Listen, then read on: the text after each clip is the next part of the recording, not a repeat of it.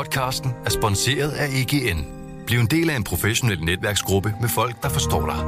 De kan hjælpe og inspirere dig gennem dit arbejdsliv, så du hurtigere finder de gode løsninger. Find dit nye netværk på egn.dk.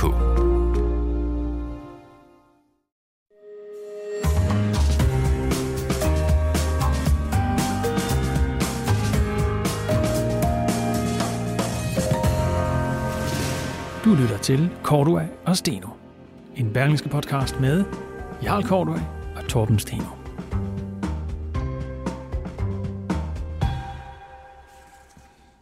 Skatteyderne har betalt 8-10 milliarder for det, som Berlingskes erhvervsredaktør Thomas Bernd Henriksen kalder finanskrisens største skandale.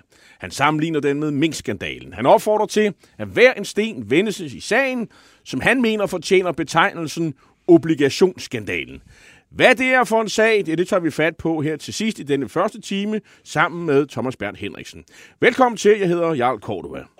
Og øh, mit navn, det er Torben Steno. Og alle jer trofaste live-lyttere kan selvfølgelig øh, som altid komme til ord i programmet ved at skrive til os på vores Facebook-side Cordua og Steno. Og ikke mindst med et øh, eller med flere forslag til en modtager af ugens fidusbamse, for vi sidder ikke selv og har nogen sådan virkelig oplagte endnu. Men øh, den proces, den tager vi fat på om allerede om små 20 minutter, når vi vender stort og småt fra den ugenlige, øh, hjemlige politiske scene, hvor der jo i den grad har været noget. Ja, vi lægger ud med en debat om et emne, som øh, er blevet aktualiseret af Nick Hækkerups pludselige exit fra Justitsministeriet til fordel for en post som øh, direktør i Bryggeriforeningen. Skal der indføres karensperioder på måske op til to år, sådan at, at toppolitikere de kan gå direkte fra ministerstolen og hen til at blive lobbyist for en eller anden interesseorganisation, der for eksempel skal påvirke den nye minister? Det skal vi diskutere med øh, lobbyist og tidligere embedsmand øh, Christoffer Arsroni. Velkommen til programmet, Christoffer. Tak. Og øh, til dig, øh, bestyrelsesmedlem Christian Aargaard i, øh, fra Transparency International. Øh, og du kan lige forklare, hvad I er for en organisation lige om lidt. Øh, men velkommen til dig også. Jo, tak skal du have. Og Christian, øh, du skal lige... Øh, hvad, hvad, Transparency International, hvad, hvad er det? Det er noget med gennemsigtighed. Hvad er ja, det, det, det for? ja, det er noget med gennemsigtighed. Det er en, øh, en hvad man siger, verdensomspændende organisation, som er skabt med det formål øh, at bekæmpe øh, korruption og øh, magtmisbrug øh, rundt omkring. Øh, øh, og her, altså herunder også øh, i Danmark, hvor problemet heldigvis er mindre end, end mange andre steder. Og i sådan en NGO, eller sådan, kan man melde sig ind i jeres øh, det kan man, det kan man sagtens. Altså, altså faktisk er vi jo, er vi jo sådan set, i den sammenhæng her også lobbyister. Mm, øh, ja. Ikke så gode Ja. lobbyister som Christoffer, det medgiver vi, men, øh, men ikke Ja, ja, lobbyister. Så Man, man kan godt- sagtens melde sig ind. I har en hjemmeside. Vi har en hjemmeside, hvor man kan gå ind og, og melde sig ind, og det vil vi opfordre alle til at gøre. Men okay, Men, men, det, men tak for det, for lige at, at klarlægge, øh, hvad I er. Og Christoffer Asroni, øh, øh, du er jo lobbyist for, for hvilket øh, firma er det øvrigt? Jeg arbejder for en øh, virksomhed, der hedder Philip Morris International. Vi øh, producerer øh, tobak og nikotin, både cigaretter og røgfri produkter, som opvarmet tobak og e-cigaretter og Og i, og i gamle dage var jeg mest kendt for at sælge Marlboro og, og Camel og sådan noget, ikke? Nej, nej, nej, ikke Camel. Ikke Camel, undskyld. Nej, nej, nej. Marlboro. Marlboro. Marlboro. Marlboro, Chesterfield og Skjold, øh, og det er sådan, at vi vil egentlig gerne, vi vil egentlig gerne sælge flere af de røgfri produkter i stedet for, fordi de er mindre belastende. Så, er vi, så har vi ligesom kridtet banen op, hvad, hvad I er for et par her. I har et lidt forskelligt synspunkt her. Al- Allerførst, øh, øh, Christian Aargaard, øh, du får jo faktisk støtte fra, fra Berlingskes leder, ja. Amalie Lyne skriver, at det her med en karensperiode, det kunne være en god idé. Øh, hvad, hvad mener I? Hvorfor er det et problem? Vi mener, det er et problem, fordi der vil være en periode fra en politiker, for eksempel, eller en topembedsmand, men altså en politiker træffer en beslutning inde i sit hoved om, at øh, jeg vil noget andet. Og i den periode vil man så gå i gang med nogle, ja, for at sige livet jobsøgningsforløb, hvor man jo altså alt andet lige vil være mere påvirkelig for andre synspunkter, øh, herunder for, øh, for en eventuelt kommende arbejdsgiver. Man er altså dybest set blevet sig selv lidt nærmere, og, og det, de politiske holdninger, man repræsenterer, lidt fjernere. Men, men, men, den karensperiode, undskyld, øh, den karensperiode som på to år, er det også øh, noget, I deler? Eller hvad? Altså, om det, om det behøver at, at være to år, øh, eller, eller hvad det skal være, det, det tror jeg ikke, vi har lagt os fast på endnu. Der mangler vi også lidt viden om, hvad, hvad er processen. Øh, vi, vi synes jo for eksempel, man kunne starte med at kigge på eftervederlagsreglerne og sige, det er jo den øh, periode, som politikerne selv har vurderet er en passende periode og skulle gå ud af politik og finde sig noget nyt at lave. Så, så efter jeres øh, mening, så skulle han have ventet måske et års tid eller ja, et eller andet, og så kunne han få penge i mellemtiden? Ja, lige præcis. Tom? Men det er, du, altså, du, du vil gerne forhindre, at en, der sidder på en øh, ministerpost for eksempel, overhovedet overvejer og, og altså, hvis jeg vil ud af politik, jeg kan simpelthen ikke holde det her ud, så skal, jeg, så skal man altså have det siddende i bag. Jeg skal tage to år i skyggen. Ja, eller, eller hvad det nu måtte være. Nu, kan Nej, man også nu siger vi så bare øh, et, et men, år. Men, så, så, lad os så sige et, et år i, i, i skyggen. Ja, ja, det vil vi jo sådan i, i, i hvert fald i mangel af bedre øh, sige, det, det ville måske være en god idé. Det må jo også afhænge lidt af, altså det, det kommer også lidt på, hvad det man vil lave. Hvis man vil ud og lave noget, hvor man er upå, altså hvor man kan sige, de interesser, de, de, de, de, ikke, de spiller ikke sammen. Så hvis Mathias Tesfaye løber sur i det og siger, jeg vil ud og mure igen, så er det okay. Præcis, så vil, så vil det være mindre oplagt. Christoffer Asrone, er det ikke en god idé? Nej, det er det ikke. Hvorfor ikke? Fordi mennesker, der kan noget og ved noget, bør ud og gøre nytte i samfundet så hurtigt som overhovedet muligt. Det der med, at man skal have en øh, såkaldt afkølingsperiode et stykke tid, det indebærer bare, at øh, folk bliver mindre gode til det, de er gode til i den periode. Så, så det er et voldsomt spild af gode ressourcer, hvis folk ikke skal kunne tage et job til noget, de er gode til. Og så vil jeg godt lige anholde noget sådan naivitet omkring politik, øh, som jeg sådan fornemmer her. Ikke? Altså, en politiker, der bliver minister, har sådan set allerede tankerne rettet mod sit næste job. Allerede fra det øjeblik, man træder ind på ministerkontoret. Så det der med, at sådan en proces først går i gang, sådan, når man er løbet sur i det nogle, øh, efter nogle år, det, det passer ikke. Ministre, politikere er ganske bevidst om, hvad de gør. Så selvfølgelig så er de øh, egeninteresserede, ligesom så mange andre mennesker er, og det vil ikke ændre på det, om der er en, øh, en jobsøgningsproces Så, så selve begrebet svingdørs øh, lobbyisme, som er den her periode, hvor, hvor man er ved at tjekke ud for sit, øh, fra, fra sit job og begynder at søge ledige stillinger, som for eksempel et, et, et, et direktørjob i, i Bryggeriforeningen, det, det, det anerkender du ikke. Altså det, i, i så fald er, er at den her svingdørsperiode, den er sådan ret lang. Altså, jeg mener, at den her diskussion hviler på et helt forkert fundament, fordi okay. det er som om, man gør lobbyisme til et stort problem. Det er ikke lobbyisme, der er et stort problem. Det er politik, der er et stort problem. Fordi det er ikke lobbyisterne, der har magten. Det er politikerne, der har magten. Og det er derfor, man skal rette sit blik mod, hvad politikerne render og laver, frem for at man retter sit blik øh, mod, hvad lobbyisterne render. Det kan man selvfølgelig også godt, men, men hvis man vil løse problemet med risiko for korruption eller risiko for vendetjenester eller, eller lignende, så skal man rette blikket mod dem, der har muligheden for at være korrupt, og dem, der har muligheden for at, øh, at yde vendetjenester. Men du anerkender dog, der så er et problem. Jeg, jeg, jeg, jeg, jeg anerkender, at der kan være et problem i, at politikere kan give vendetjenester, og at politikere kan træffe usaglige øh, beslutninger. Men, men det må man netop klare ved noget transparens om den politiske proces, altså det, som ministre sidder og, og laver sammen med deres embedsmænd. Christian Aargaard, jeg har fornemmelsen, du er ikke helt enig i Asrones analyse her. Nej, det er jeg måske ikke. Øh, og, og hvis jeg må, må, må svare igen på, på dels, hvad, hvad jeg så måske øh, lidt naivt vil sige, oplevede som en stråmand, nemlig at jeg angriber lobbyismen. Det gør jeg sådan set ikke. Vi anerkender fuldstændig lobbyisme som begreb. Vi er selv lobbyister, øh, og, øh, og vi medgiver også, at lobbyisme medfører bedre regulering. Punktum. Altså bare for at starte et sted. Det vi siger, det er netop at sætte den ind på den næste og sige, men er der en periode, hvor politikere er særligt følsomme? Så siger øh, Christoffer, øh, det bygger på et forkert fundament, og, og så kunne jeg så måske være fristet til at sige, det ved vi jo meget lidt om i virkeligheden, men det vi ved, det ved vi fra USA. Der har vi øh, Benjamin Eberhov, øh, der har lavet det her, øh, råd, der har lavet det her forskningsprojekt, hvor han jo faktisk kan dokumentere, at amerikanske politikere skifter holdning i den frem mod den periode, hvor de træder ud af, dansk, eller af amerikansk politik.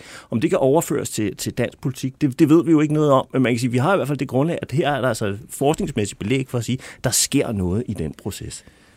Nu, nu har man jo kritiseret Nick Hækkerup for det skifte, han har mm. gjort, ikke? fra en regering, som ønsker en øh, højere aldersgrænse for Køb salg af ja, øl. alkohol eller Ja. øl. Ja. Og øh, over til Bryggeriforeningen, som mener, at det nuværende aldersgrænse på 16 år for salg af øl, den skal være gældende. Man kunne også vente lidt på hovedet og sige, måske har Nick Hækkerup hele tiden ment, at regeringens holdning var øh, dum og forkert. Mm. Og måske vil Nick Hækkerup i virkeligheden have det bedre hos Bryggeriforeningen. Altså, øh, det er jo ikke nogen hemmelighed, at der også i Socialdemokratiet øh, har været øh, store interne diskussioner om det. Det er super, Og måske, ja, måske, mm. måske havner Nick Hækkerup nu netop på en bedre hylde, set i forhold til, hvor hans holdninger er. Og det er da en god ting. Og hvorfor skal han ikke kunne nyttiggøre sin viden om, hvordan det politiske system øh, virker til fordel for en øh, organisation ude i, øh, i civilsamfundet? Og, og, og svaret på det vil jo være, at, at det her det bygger på en antagelse om, at øh, det her forslag, det har fået det, for, øh, det, det, det, det, det, det udseende, som det skulle have, og så sagde jeg her i, i anførselstegn. Men, men, men jeg kunne jo så øh, tilsvarende spekulativt sige, jamen kunne det have set anderledes ud, hvis ikke øh, der havde været en påvirkning, og, og tabte Nick, øh, Nick Hækkerup, kæmpede han næb og klør på de indre linjer øh, mod det her for at, at gøre det. ved vi ikke noget om, det er bare for, altså spekulationerne Nej. står i kø. Nej, men det er, netop, det er netop meget interessant, at den regering, som Nick Hækkerup øh, har været en del af, har fremsat et forslag, der ikke er til fordel for Bryggeriforeningen. Lad os nu sige, at regeringen havde fremsat et forslag, der var til fordel for Bryggeriforeningen, og Nick Hækkerup så havde skiftet til Bryggeriforeningen. Så kunne man sige, så kunne man sige okay, der er måske et eller andet øh, mystifystisk ved det. Men, men det er jo lige præcis ikke sket. Men Christian Aargaard, øh, du, du, du er selv øh, embedsmand og i, i, i, i, et, øh, i staten og så videre. Jeg bilder mig ind, du ved lidt om sådan øh, politiske processer og så videre. Er, er, det, er, det, er, det, er det virkelig... Øh, har, det, har vi ikke noget gang på jorden af en justitsminister, som jo, øh, hvis ressort handler om at beskytte Danmark mod alle mulige øh, grimme mennesker, skulle jeg lige til at sige, øh, skulle, få, skulle interessere sig meget for nogle regler omkring øh, alkohol og så videre, som vel ligger over hos erhvervsministeren, tænker jeg. Øh, det, det er vel øh, en, en helt andet ressort. Øh, skulle han have minutter, stunder i, i døgnet til også at påvirke den øh, beslutning? Eller sidder han og bruger al sin øh, tankekraft og sin energi på at påvirke de beslutninger, han rent faktisk sidder med, øh, tænker jeg. Altså, øh, hvad, hvad, hvad, hvad, gør du der tanker om det? Har jeg en pointe her, eller hvad synes Det, du? det synes jeg godt, du kan have en pointe i. Nu synes jeg måske, at, at vi nogle gange, at, at det at tage diskussionen på et tidspunkt, hvor vi kan tage den på et, på et abstrakt, lidt mere abstrakt niveau, øh, så vi ikke nødvendigvis sidder og, og, og peger fingre. Øh, og, og så kan man jo sige, at, at så kan vi jo bare ændre lidt på eksemplet her. Så sige, hvis nu Nick Hækkerup, vi- jeg går ud fra, Christoffer, at du også lige skulle vente en ekstra, et ekstra gang, da Nick Hækkerup fortalte, at øh, mere overvågning, det er frihed. Øh, Jo, men det, det er fordi, jeg sådan er grundlæggende liberal. Og, synes, og så, jeg så, så, det er så siger jeg bare, det det, er bare, bare for at for, fortsætte den kontrafaktiske leg. Hvad nu, hvis Nick Hækkerup nu var blevet branchedirektør for øh, øh, vid- dansk tv over videoovervågningsbranchen? øh, så, så, så, så, vil, så vil du måske have tænkt, nu ved jeg ikke, nu, nu, nu lægger jeg dig over i munden, men så måske, og nu giver det pludselig mening for mig, hvad der skete. Ikke? Nej, nej, nej, fordi Nick Hækkerup er jo trods alt socialdemokrat. Høre. kan vi ikke, øh, jeg synes, vi har godt brække et andet eksempel ind med en anden hækkerup, som jeg synes øh, var en, et mere, øh, måske, øh, hvad skal man sige, et skift, der virkelig ville noget. Det var, da Karen Hækkerup gik fra at være minister for øh, landbrug og fødevare til at blive direktør i landbrug Og gik og fra Fødevare. Justitsministeriet til... Ja, men hun havde været Jo, jo. over at røre ved... øh, Bevar mig vel, ved men landbrug. det- bare okay. for men, helt- men, men det var jo nok derfor, at de godt kunne bruge en socialdemokrat over i landbrug og fødevare, udover at de altid siger, at det er altid nemmere at føre landbrugspolitik, når man har en socialdemokratisk regering. Øh, jeg ved ikke hvorfor, men altså, er det ikke problematisk? Nej, det er det ikke. Tværtimod. Det er da godt, at der er en person, der ved noget om øh, landbrugspolitik, som går hen og bliver direktør i, øh, i Landbrug og Fødevare. Det er da en, øh, en fremragende ting. Og, øh, og dermed sikrer Landbrug og Fødevare sig jo i den situation en, en dygtig person. Så kan man så spørge, vil det have en, øh, en eller anden form for fordægt eller urimelig øh, indflydelse på Landbrugs- og, og Fødevareministeriet? Og det er, så, det er så der, hvor hunden ligger begravet. Så skal man koncentrere sig om, hvad magthaverne gør. Christoffer Osroni, uh, Amalie Lyne peger på, det er der også andre, der gør, at uh, i Danmark har vi ingen regler for politikers jobskifte, hvilket er meget usædvanligt i international, international sammenligning. Og klogt. Og det bliver ofte nævnt i antikorruptionssammenhænge, ligesom EU-kommissionen advarede Danmark mod svingdørslobbyismen i sin retsstatsrapport sidste år. Det vil sige, vi har vi usædvanligt ikke har nogen regler, og vi får øh, øvrigt kritik af, af EU-kommissionen for den her svingdørslobbyisme i en rapport. Er, er det ikke noget, der går indtryk på dig overhovedet? Ikke det fjerneste. Nå. Altså, det, det, sagen, er, sagen er jo den, at, øh, at den her diskussion bærer præg af en formalisme, som ikke forholder sig til det egentlige problem. Altså, hvis det var sådan, at man kunne bekæmpe korruption ved nedkølingsperioder og lobbyistkartoteker og jeg ved ikke hvad, så gerne for mig, men det er ikke den måde, man bekæmper øh, korruption på, eller, eller øh, øh, fordækt indflydelse på de politiske beslutninger. Man bekæmper den slags ved åbenhed om den politiske proces. Åbenhed om, hvad der foregår i ministerierne. Åbenhed om den måde, øh, lovgivningen bliver til på. Christian Aargaard. Jamen altså, altså det, det kan vi jo sådan set øh, være enige om, så langt som til at sige, at øh, vi, er, vi adresserer et problem, vi mener findes, øh, og det problem vil vi gerne have løst. Og så er vi sådan set meget nysgerrige på, på alle gode forslag. Det her er bare indtil videre det bedste.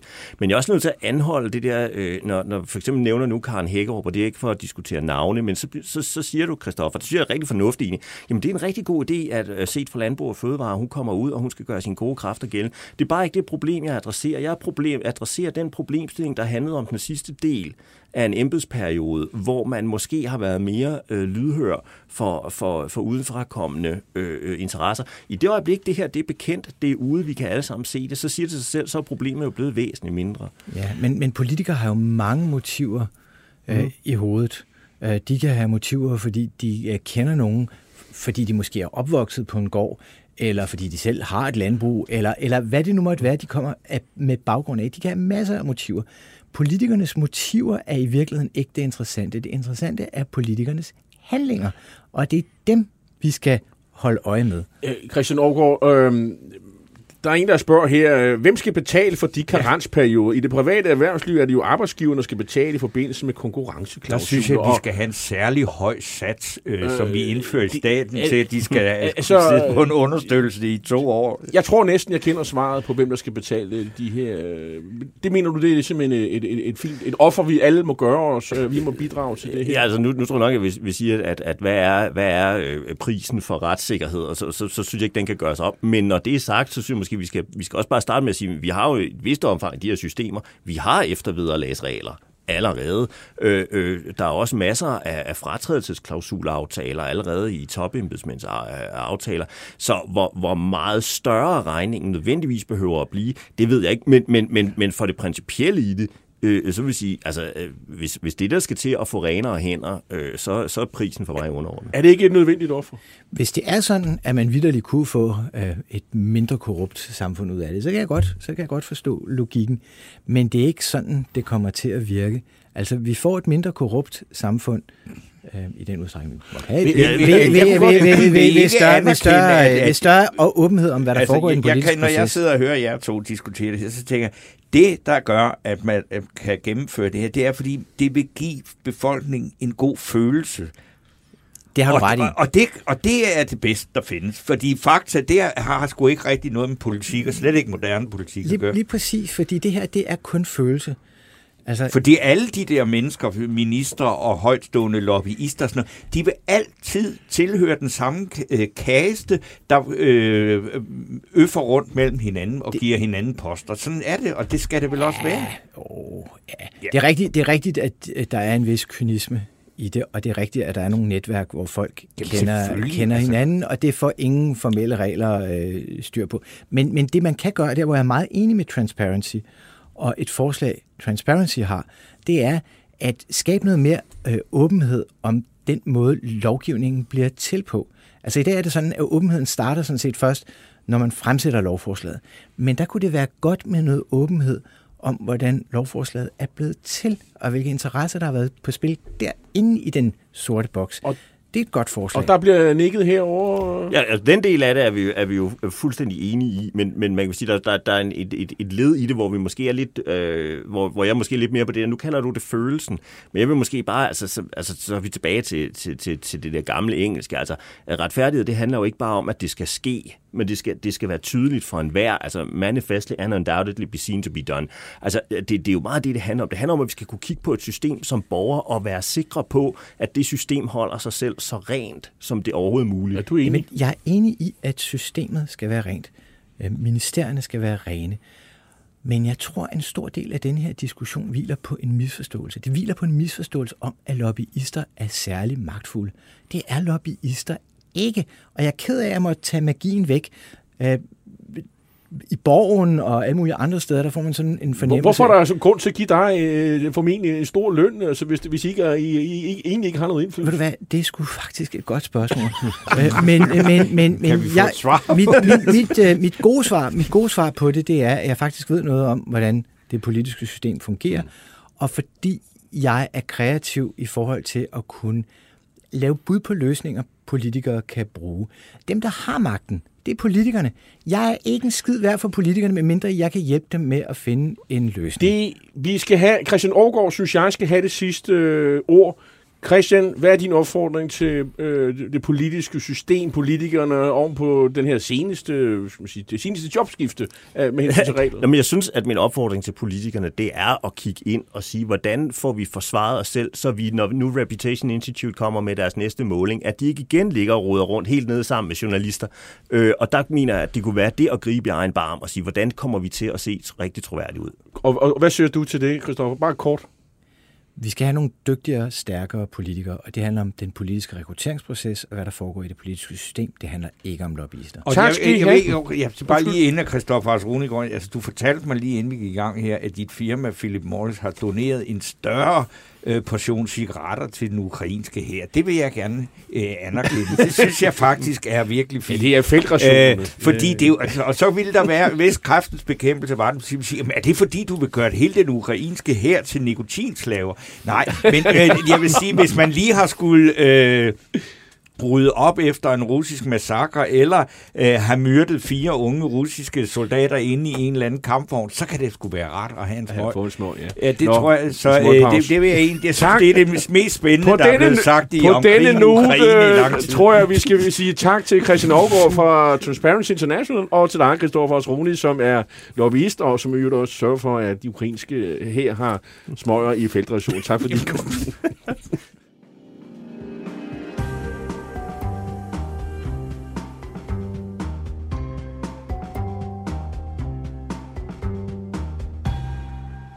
Ja, Ja, det er en, øh, en af de her uger, hvor vi faktisk ikke gør så meget ud af krigen i Ukraine, og de enorme konsekvenser, det har, og de altså helt umenneskelige vilkår, øh, ukrainerne lever under, og i hele taget den tragedie, det er.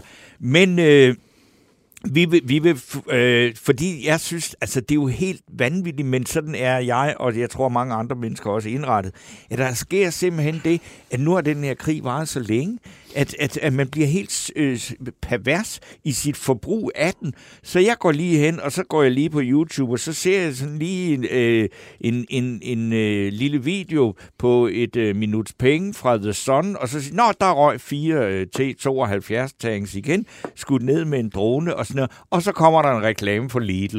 Øh, altså, og, og, og, og jeg, jeg, jeg, jeg, jeg er ved at blive... Øh, Altså, fordi der ikke er en, en, en snarlig afslutning eller en helt præcis konsekvens af det der. du er, blevet, du er sådan krigsfatig øh, på ja, YouTube. altså, som, så, jamen, det, jamen, jeg synes bare, det er en enormt pervers ting. Ja, så, øh, jeg, jeg, jeg, jeg må indrømme, jeg, jeg, jeg ser også de der ting, men jeg ser også øh, mange af de her billeder af...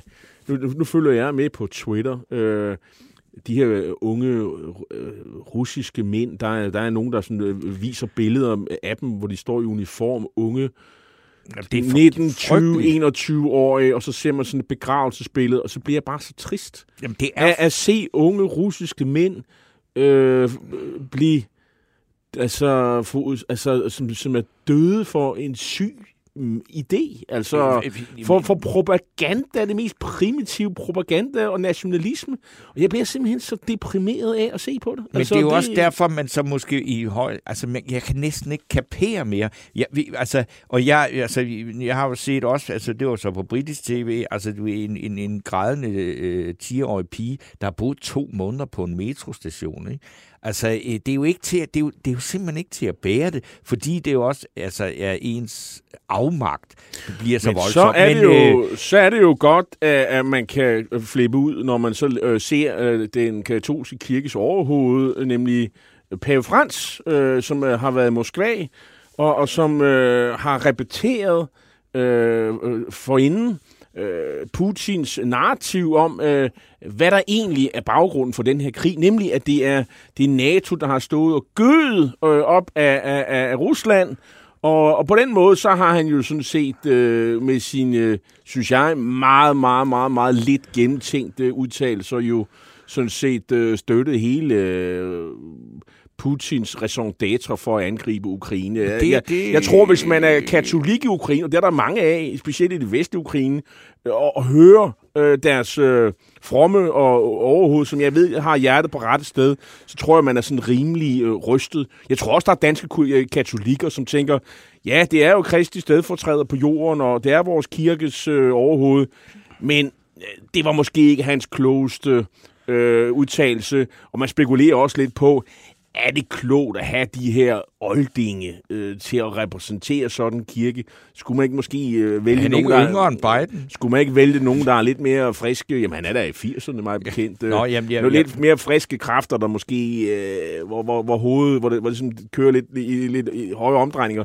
Og så generelt, øh, når man skal udtale sig om sådan noget stor politik, skal man måske lige øh, være lidt klogere end det her. Jeg, selvom jeg er sikker på, at han, han i sin bedste intention gerne vil have stanset krigen, og det synes jeg er glimrende. Jo, det Men er der at pege fingre af NATO øh, fra Vatikanstaten, nej, det, det, det går simpelthen ikke. Det er jo simpelthen idiotisk af paven. Godt. Så fik vi en skideball sendt afsted til Vatikanstaten, Ja. og øh, så går Fra vi videre med andre konsekvenser af den her. Jeg synes jo, det er interessant, at øh, Lykke Friis, tidligere energiminister, øh, jo allesteds nærværende øh, kommentator, Tysklands ekspert, at hun øh, har øh, simpelthen taget øh, konsekvensen af de meget, meget uheldige ting, der foregår omkring Rockwool øh, og øh, Rusland. Fordi at øh, øh, Rockwool-fonden er ikke det samme som firmaet Rockwool. Det er jo ikke sådan, at Rockwool-fonden sidder og laver glasuld.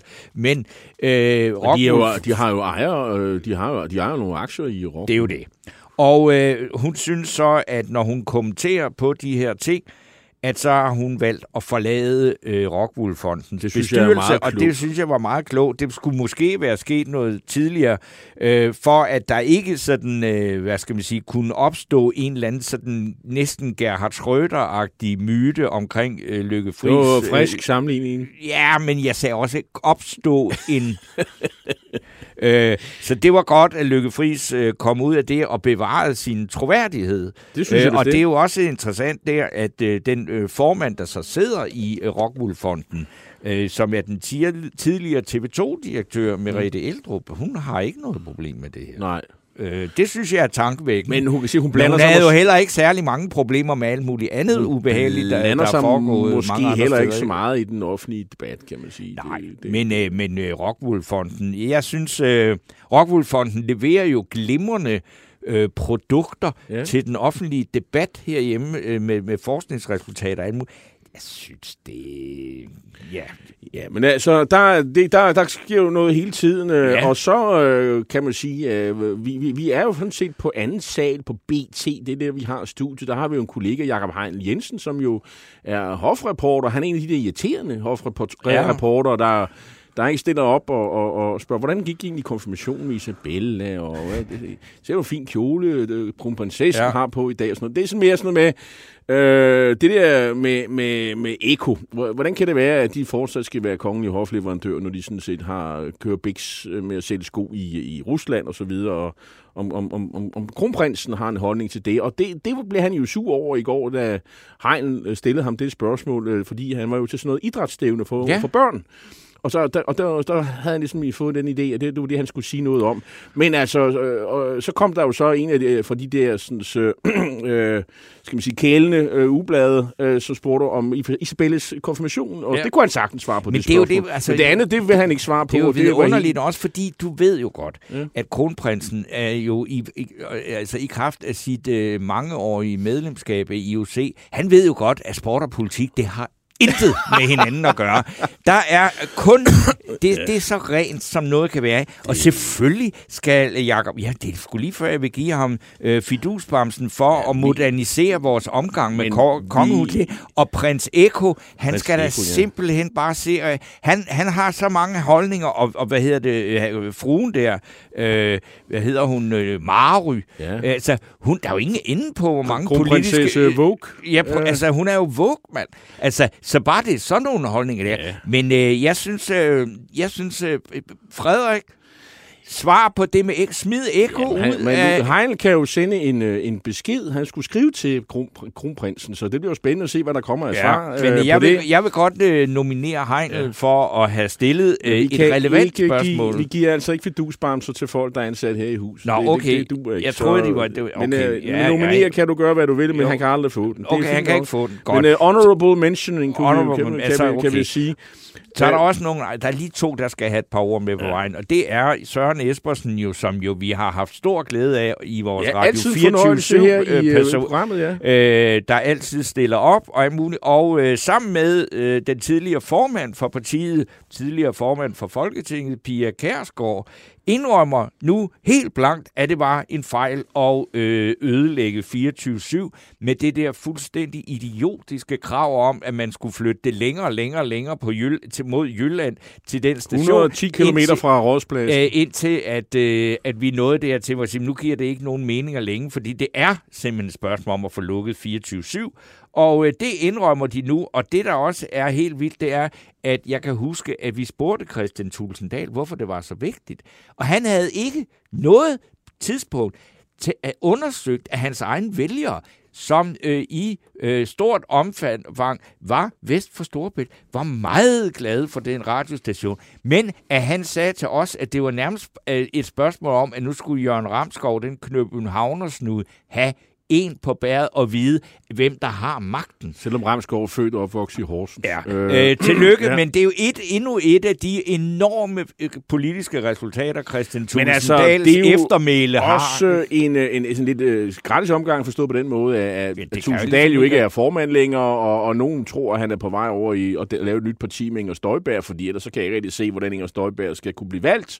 Nej. Øh, så det må jo ske på et tidspunkt, så nu kan han jo øh, øh, rende fra det øh, synspunkt. Øh, heller sent end aldrig, kan man sige, men det, men, det, det nytter jo ikke noget. Nej, nej, altså, man det, fik, er ødelagt. man fik, fik ødelagt Radio 24 og som nu så er genopstået her på, øh, Et på matriklen. ja. På mat- med, men Ja, ja, men nogen vil sige, at det ikke er helt det samme. Nej, det, det, det skal jeg ikke blande mig i. altså Øh, heller ikke. Vi, vi bakker op med alle berneske produkter Jo, men øh, også, per jeg vil definition. så sige, at jamen, det der skete med øh, slagtningen af 24-7 som den her kanal. mm. øh, det er jo også, at vi fik øh, den helt, øh, og undskyld, jeg siger det her i huset, helt overflødige DAB-kanal. Fordi det var jo en, øh, som øh, blev øh, til, fordi at man havde fundet ud af, ikke mindst Morten Messerschmidt havde fundet ud af, at det var komplet idiotisk, at man ødelagde 24-7 til fordel for at få en jydesender, som ikke engang jyderne vil have. Og det, man nu har fået, det er, at man har fået to taleradioer og brugt endnu flere penge på noget, som ikke bliver værdsat på samme måde som det, man fik for 90 millioner kroner i Radio 24 Jeg vil lige tage nogle lytterkommentarer. Mogens øh, Havnsø Petersen mener, at paven er en politisk idiot. Det er svært at være uenig med Mogens, øh, vil jeg sige. Øh, men jeg vil formulere mig som lidt mere øh, øh, urban. urban, men ikke ret meget. Øh, og, og, og så er der nogen, der mener, at øh, det er Claus Hunderup, der mener, at Nick Hækkerup bør egentlig få en fedusbamse for sine holdninger og sit mod til at sige sine meninger. Det bliver ikke med men, øh, men øh, jo, jo. I øvrigt har du set øh, Alex Van Opslags, Van Opslags øh, kække øh, video, hvor han jo ligesom spiller sig selv, øh, to udgaver af sig selv i, på sit kontor og så videre. Nej.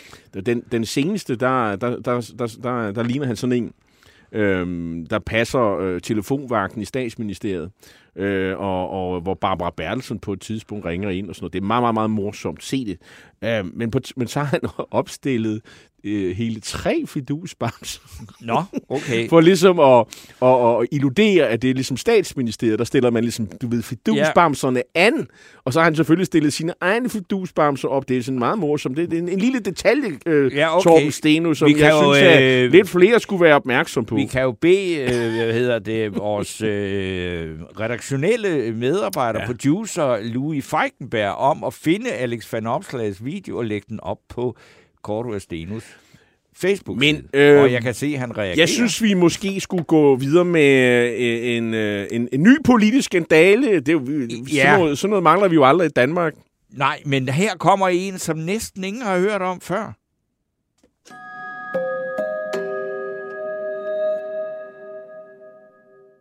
Og hvis jeg siger politisk skandale, hvad siger du så? Så siger du... Så, så politisk skandal, så siger jeg obligationsskandale. Og så vil jeg sige Thomas Bernd Henriksen. Og så har vi sådan en fin cocktail. Velkommen til programmet, Thomas øh, Bernd Henriksen. Tusind tak. Du er jo øh, øh, øh, avisens, øh, Berlingske Tidens øh, erhvervsredaktør. Og, øh, og du, du, øh, du, du siger jo, at, øh, at vi skulle være lidt mere opmærksom på den her oversete skandale, øh, som du har døbt obligationsskandalen. Nu bliver det en lille smule teknisk, fordi... Øh, det bliver vi hvad, og, og det har kostet skatteyderne øh, mellem 8 og 10 milliarder kroner. Det er jo sådan noget, vi sidder og, og når der er finanslov, det er jo sådan noget, de sidder og jonglerer med. Øh, det er sådan et, et beløb i, i den størrelsesorden. Det, det, det, det plejer de normalt at være gode til på Christiansborg, puste op som det, det helt store, og nu ligger vi nogle kæmpe skinner for samfundet. Så det er ikke småpenge.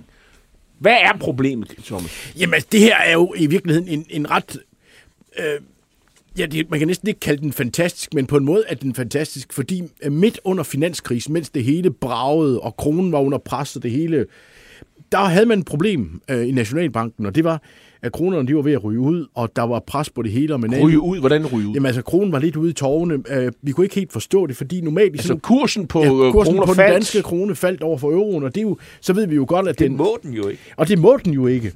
Og det, der jo var sket, og nu bliver det sådan lidt teknisk, jeg prøver at gøre det, så prøver jeg bare at lave den sådan den virkelig øh, populære oversættelse. Det var, nogle gange tror man, at det handler om, at, at nogen spekulerer mod kronen. Det er sådan den klassiske. Men ja. samtidig så er der også bare noget, der hedder teknik. Og det er, at, at, øh, at vi altså ser, at investorer opfører sig på en bestemt måde, når de skal beskytte deres risiko. Og det, de gjorde på det tidspunkt, det var, at de købte udenlandske obligationer, lange tyske obligationer, europæiske obligationer.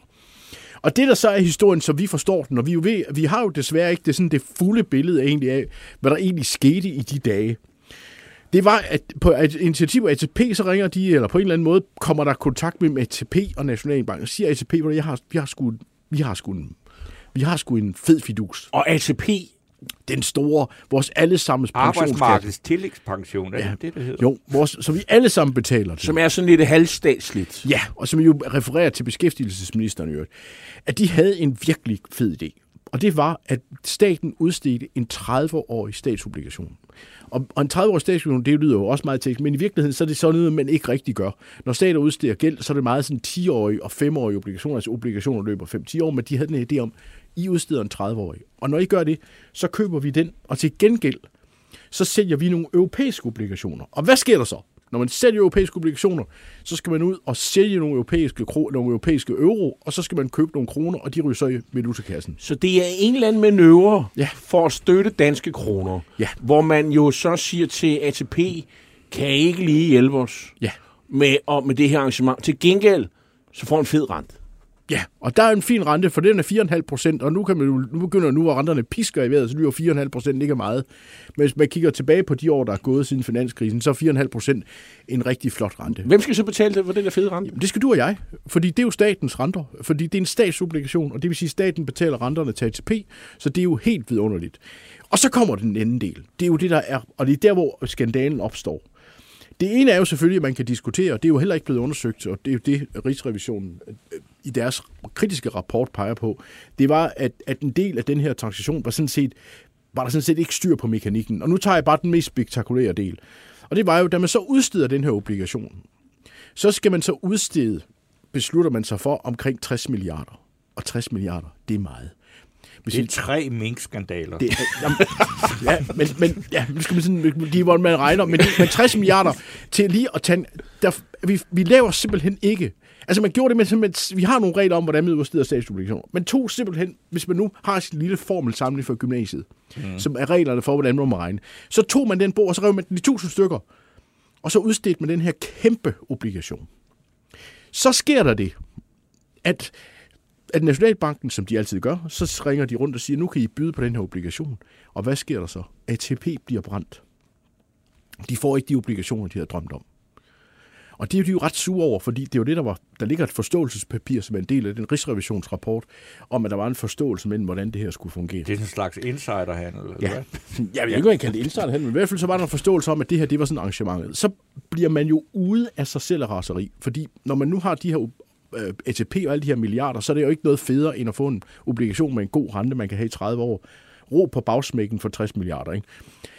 Men de får slet ikke den andel af de obligationer, de har drømt om.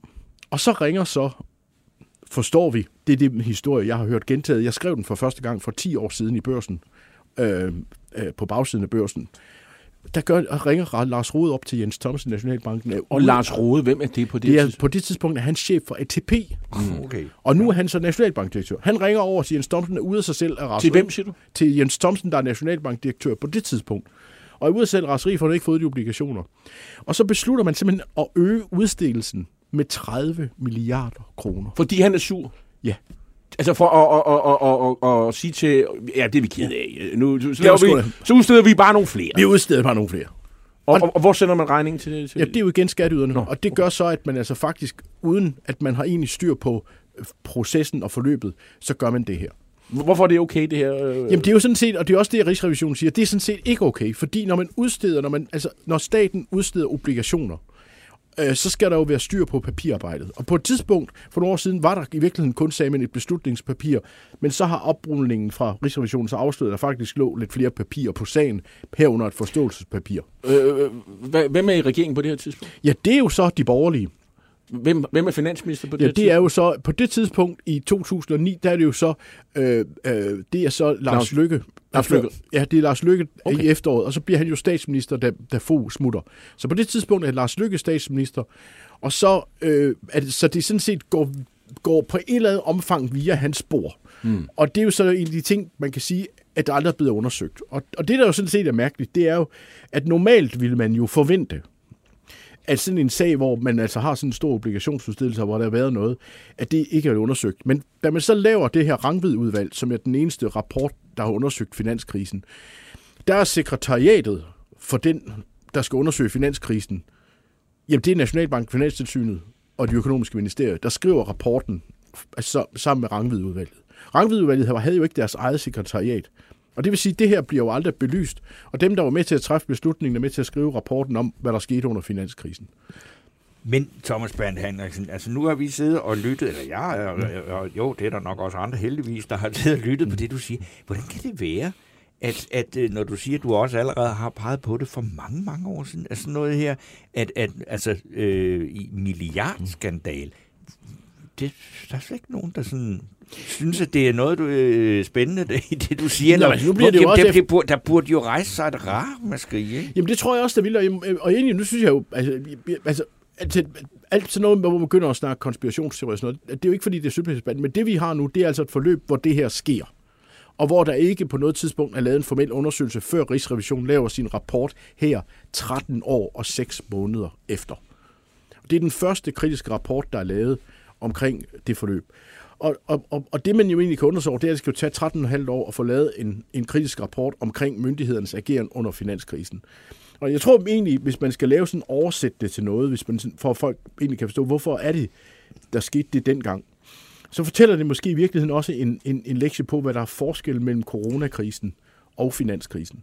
Coronakrisen var jo eksemplificeret ved, at man havde hestelov, og at man havde placeret enormt meget ansvar hos regeringen, der kørte meget selv.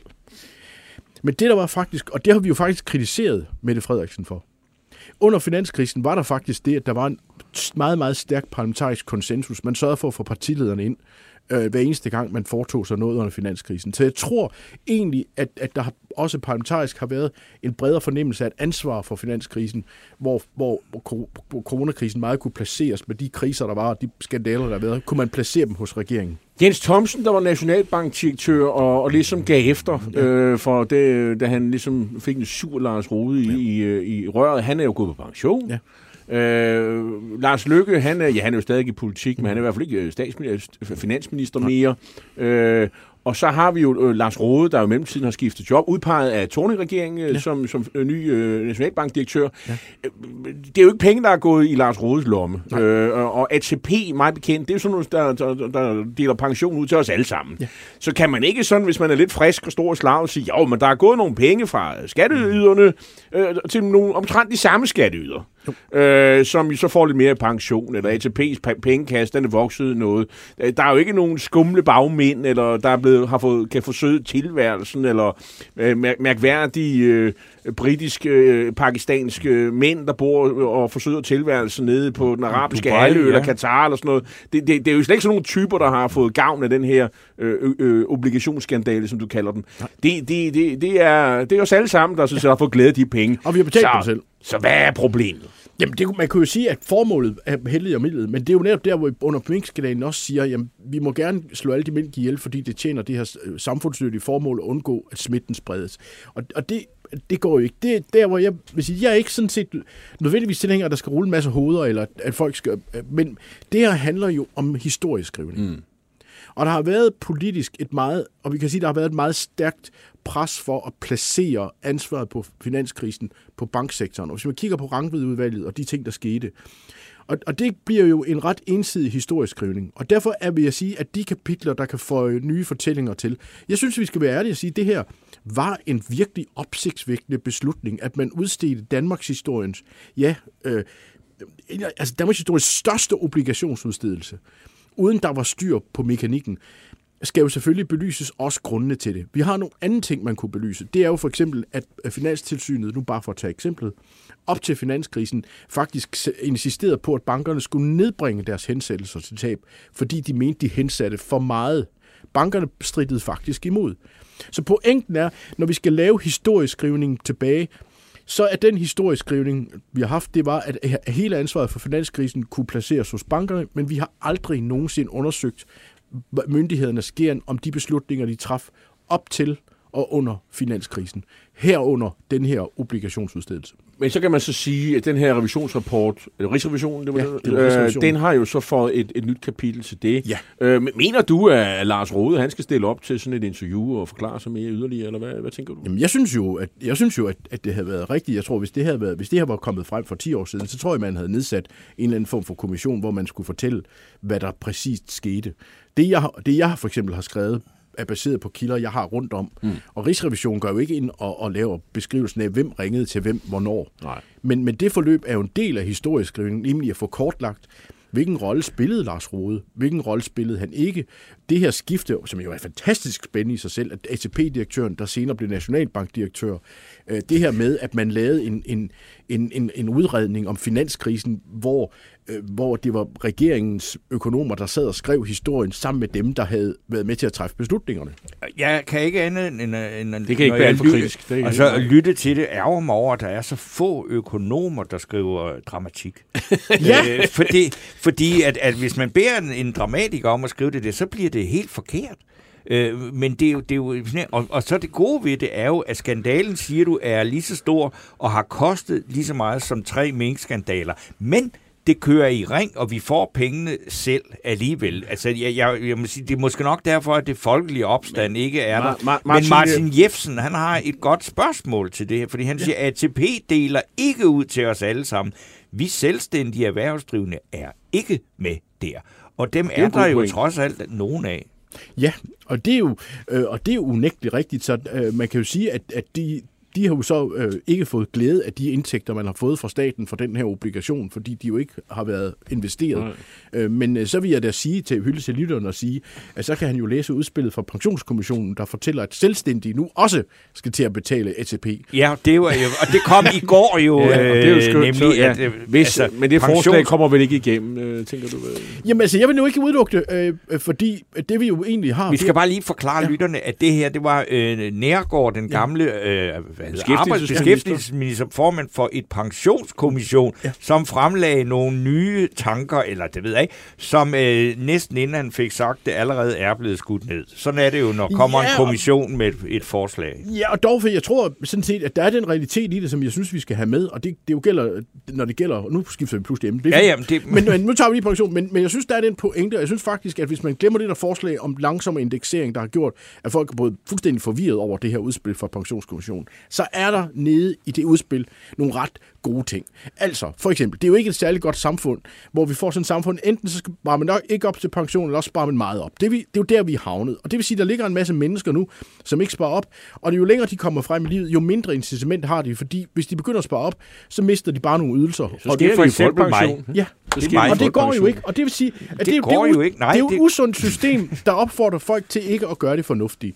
Og det er jo derfor, jeg tror, at vi på et tidspunkt vil se, at der vil blive indført øh, pension for selvstændige og andre grupper, der ikke er dækket. Vi skal have noget mere tvangsopsparing. Og det Nej, Nej, vi- selv, vi- selv Cepos går ind for tvangsopsparing. gerne Cepos er jo helt med her. Ja, i sidste øjeblik appellerer til, at vi får Nå. noget, der hedder arbejdsmarkedets Yes. taberpension, Men- sådan så at, at Ja. dem, der ikke rigtig har fået noget øh, snart Arbejdsmarkeds- side, alligevel kan, kan ja. søge taberpension. Det lyder, det, virker, det, det, lyder, det lyder slet ikke, øh, som at sige, øh, sådan... Øh, Hvad? øh, ja, ja, Nå, øhm, det er klasserende, det var det, jeg ville lidt efter. Men, men, men, men, men, øh, men, men, men for lige at ru- runde det andet af, du er altså ikke ude efter, at Lars Hovedes, øh, og Lars Hovedes øh, øh, hoved, rode, rode, hoved, Rodes hoved skal være på et fad. Øh, han, øh, det, det, det, det ser du ikke for dig? Jamen, det er ikke, jamen, jeg, jeg synes, det, det, det er bare vigtigt at sige, at når man har brugt, altså haft en krig, en ting, der har kostet skatteyderne 4-8 milliarder, så er det i, i den måde, vi definerer skandaler på, så er det en skandale. Mm.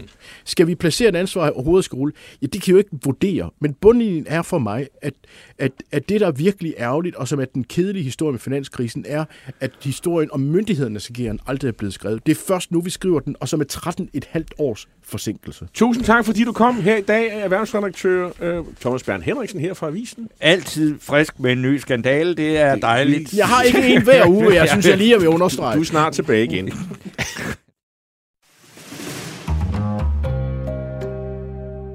øh, Torben Sten, og vi skal også måske vende lidt, øh, hvad der sker på Christiansborg. Øh, øh, der har været indisk besøg og, og, ja. Ja. og sådan noget, og, og, og Zelensky han holdt jo tale i går på Rådhuspladsen, hvor statsministeren også, synes jeg, holdt en glimrende tale. Øh, udenrigsministeren, han var så i Aarhus og holdt en tale, det var jo fint.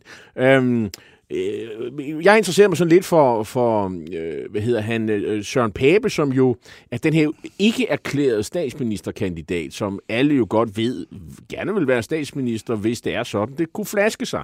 Så kan man kigge på meningsmålinger, det viser jo så ikke skyggen af et blot, blot flertal, men øh, at han er statsministerkandidat, fordi meningsmålingerne viser, at de konservative, de øh, på i hvert fald i, i nogle målinger har omkring 15 procent, øh, og i nogle målinger er større end Venstre. Det er ikke i alle målinger, men i nogle af dem er øh, K større. Øh, der har jeg ligesom fornemmet, at, at pressen nu begynder at teste ham. Øh, det vil sige, man kan ikke gå ud og være Søren Pape og mene hvad som helst, uden at der er kritiske journalister, som følger op. For eksempel, da han jo pludselig ville være meget solidarisk med, med danskerne om, at ja, benzin, den er vel godt nok blevet dyr, var. Ja. Ja. Og det må vi da gøre noget ved. Og så var der nogen, der sagde, jamen hvem er det egentlig, der betaler din øh, øh, benzin? Mm. Øh, og det jo viser sig i øvrigt at være dieselbenzin, fordi han kører dieselhakker. Oh. Eller sagde jeg, han kører? Nej, det gør han jo ikke, for han er privatchauffør. Ja. Og, øh, og så fik vi jo så ud af, at han kører rundt i en, i en bil, som Ekstrabladet meget gerne vil gøre til sin en luksusbil. Ja, den har vel kostet en halv million fra, fra start, men, men, men den er så seks år gammel, og det er en, en Volvo SUV, men altså, der kører jo mange SUV'er rundt, og, og jeg må sige, der er jo, i forhold til ministre, så er det vel ikke øh, det, det vildeste, og det er en gammel bil, så jeg ved ikke, det mest problematiske er vel, at øh, de, de konservative vil jo gerne have, at de er sådan, de grønne borgerlige, og så kører man rundt i en, en dieselhakker. Det, det, men det må de selv ikke råd med.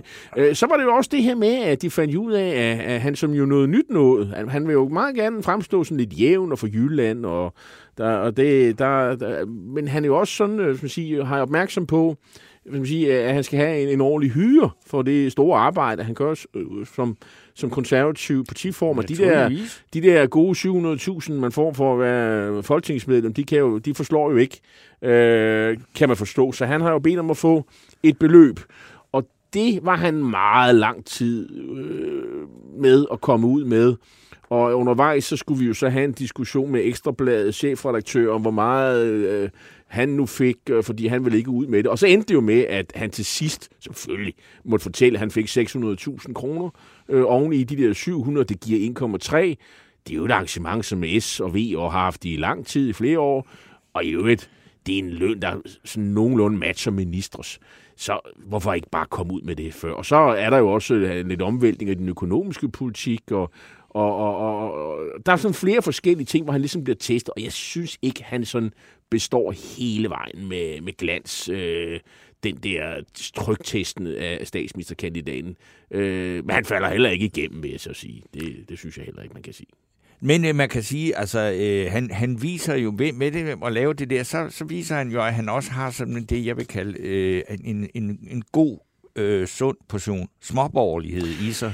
Ja, og så, så, så, så, så da han startede her for, for nogle år siden med at sige, at skatten den skulle i hvert fald ned, og man kunne sagtens finde penge på det offentlige budget, og, sådan, og nu begynder han så at, at, at, at fifle lidt med de meldinger og sige, åh, men det er jo dyrt med flere ældre, og der, militæret koster jo også penge osv. Så, videre. så nu er det sådan, nu, nu, nu er han ved at sådan bringe sig i position som statsministerkandidat. Men vi skal jo snart høre noget musik, for vi har pause, Torben. Ja, det har vi, fordi at, øh, vi, altså, vi kommer tilbage om... Øh, i øh, små fem minutter. Øh, der skal vi have en rapport fra Wien om Østrigs politik, der jo også er påvirket af krigen i Ukraine. Og det er interessant, fordi Østrig jo øh, ikke er et NATO-land. Øh, og så skal vi debattere et forslag fra Dansk Folkeparti om at indføre faste læseplaner i folkeskolen. Og der kommer selveste forslagstilleren Alex Arnsen og diskuterer det med den radikale Lotte Rød. Og så skal vi øh, en tur omkring Nordirland med Sofie Rasmussen, fordi der er øh, lokalvalg øh, her om øh, en lille uge. I dag? Eller i dag. Nå, øh, hvor at, øh, det måske kan ende sådan, at de her øh, venstreorienterede katolister i Sinn Féin-partiet kan gå hen og blive det første parti. Men øh, nu holder vi den her lille pause, og der skal vi høre øh, noget øh, meget klassisk eller kendt østrisk musik, det er nemlig Johann Strauss, og det er den gamle, og det er Radetzky March, og det er en, vi øh, alle sammen kender, men måske ikke hører så tit mere. Jeg har nyt at se øh, de, øh, den afspillet på den spanske rideskole, hvor de kommer ind på hvide heste, som aldrig må have en kvinde på ryggen.